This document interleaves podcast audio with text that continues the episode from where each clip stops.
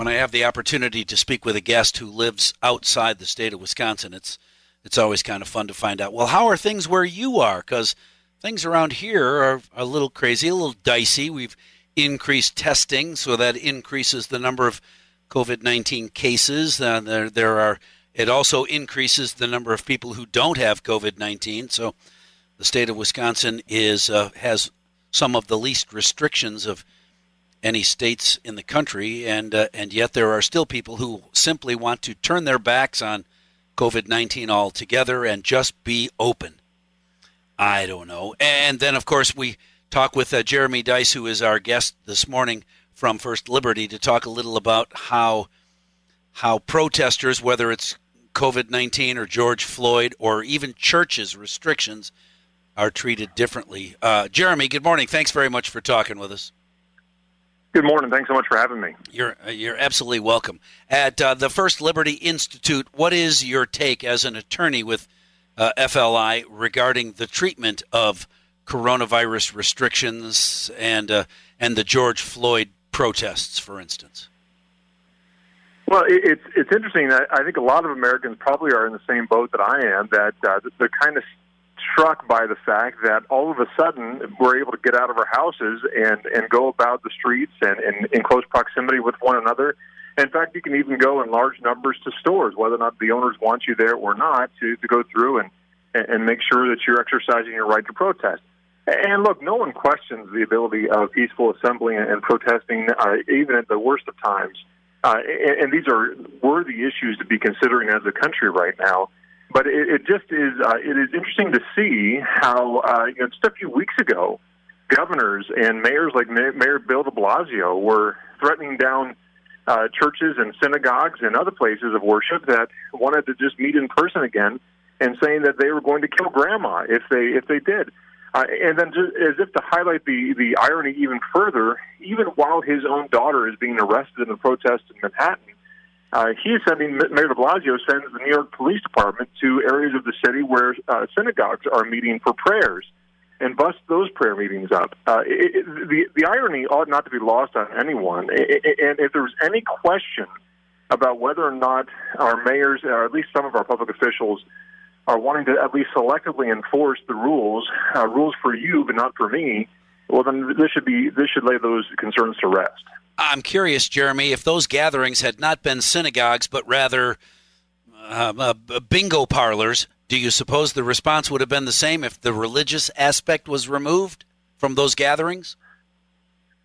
Yeah, look, I, I don't know. It, it sure doesn't seem that way because it seems like the focus has been intensely upon the, the religious community, and it's almost as if the religious community, religious individuals, are somehow less capable of safety you know, you could you can go to the the laundromat and spend six hours there waiting for your underwear to dry out, but you can't go to a church service because, for goodness sakes, those people can't help themselves. Those religious zealots, they've got to hug each other, they've got to shake hands and sing. Oh my goodness, they got to sing and create a germ cloud over top of them, and all of Western civilization civilization is going to die because of of the Christian people.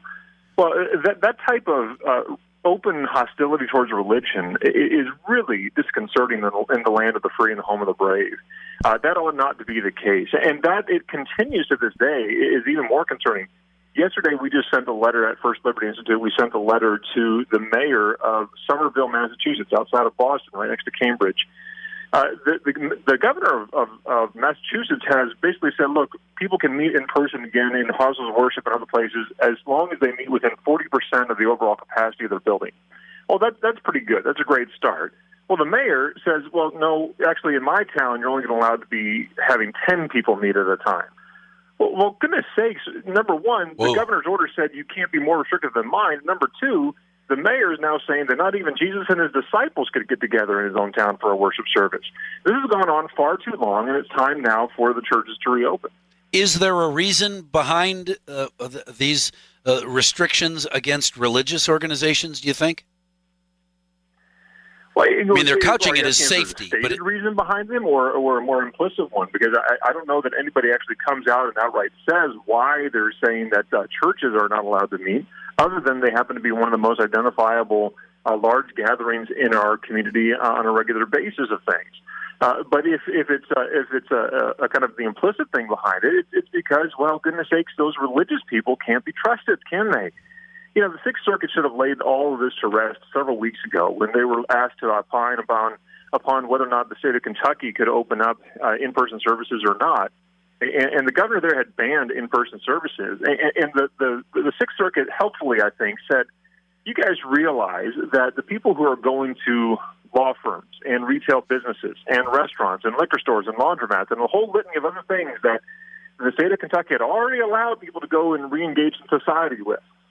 They're the same people who go to church on Sunday. The people who go to church, go to work on Friday, are the same people who are going to church on Sunday. So to say that religious people have to be put in some sort of home confinement, but not but not secular individuals, well, that's not only the height of arrogance, it is absolutely obvious religious discrimination that anybody who would be willing to watch and look for it should be able to see.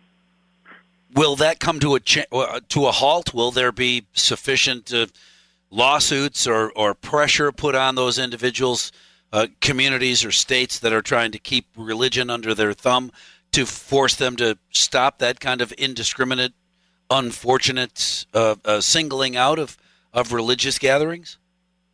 I, I think so. Number one, we have brought a number of those lawsuits, and every time we brought the lawsuit, we've won the lawsuit, and we've had to take we've uh, taken the, the mayor of Louisville, for instance, to to court to get him to stop. This was right before uh, Easter Sunday, and, and on the Saturday before Easter Sunday, we won an, uh, an order there that prevented the mayor from stopping people from going to church in their cars on Easter Sunday morning, a drive-in church service. And we won in Mississippi when the mayor there said that he couldn't do the same thing. And we won in Kentucky when we were able to get a statewide order permitting in-person church services. And, and we sent dozens of letters around the country saying similar things getting similar results. And then I think you've also now seen, including as of recently as of yesterday, uh, the Attorney General Bill Barr weighing in on a lot of these issues. In fact, he, he weighed in on a friend of the court brief in California on the issue of actual protests. And he, he made the broader point. Number one, look, if you're going to impose these really arbitrary numbers of only 100 people can meet within a given space, that's not going to fly into the Constitution for people who are trying to exercise their First Amendment rights, be those rights of free speech or the free exercise of religion or of assembly or of any of the other rights that are listed in our First Amendment. So I'm particularly encouraged that there's an, at least one Attorney General, and thankfully the Attorney General of the United States, Bill Barr and his crew, that are challenging these restrictions and these these mayors who uh, who seem to think that there can be no challenge to their rule and authority. And, and perhaps that's exactly what the coronavirus actually has embedded within it, is a sort of truth serum that has exposed public officials who have a, a lust for power and, and who want to rule with an authoritarian streak the virus seems to have really revealed them for what they actually are. It seems that way. You can protest by the hundreds, by the thousands, but you can only go to church 10 at a time. Attorney Jeremy Dys uh, from First Liberty Institute. You want to read more? Google uh, First Liberty Institute and find out. Uh, Jeremy, I appreciate you spending time with us this morning.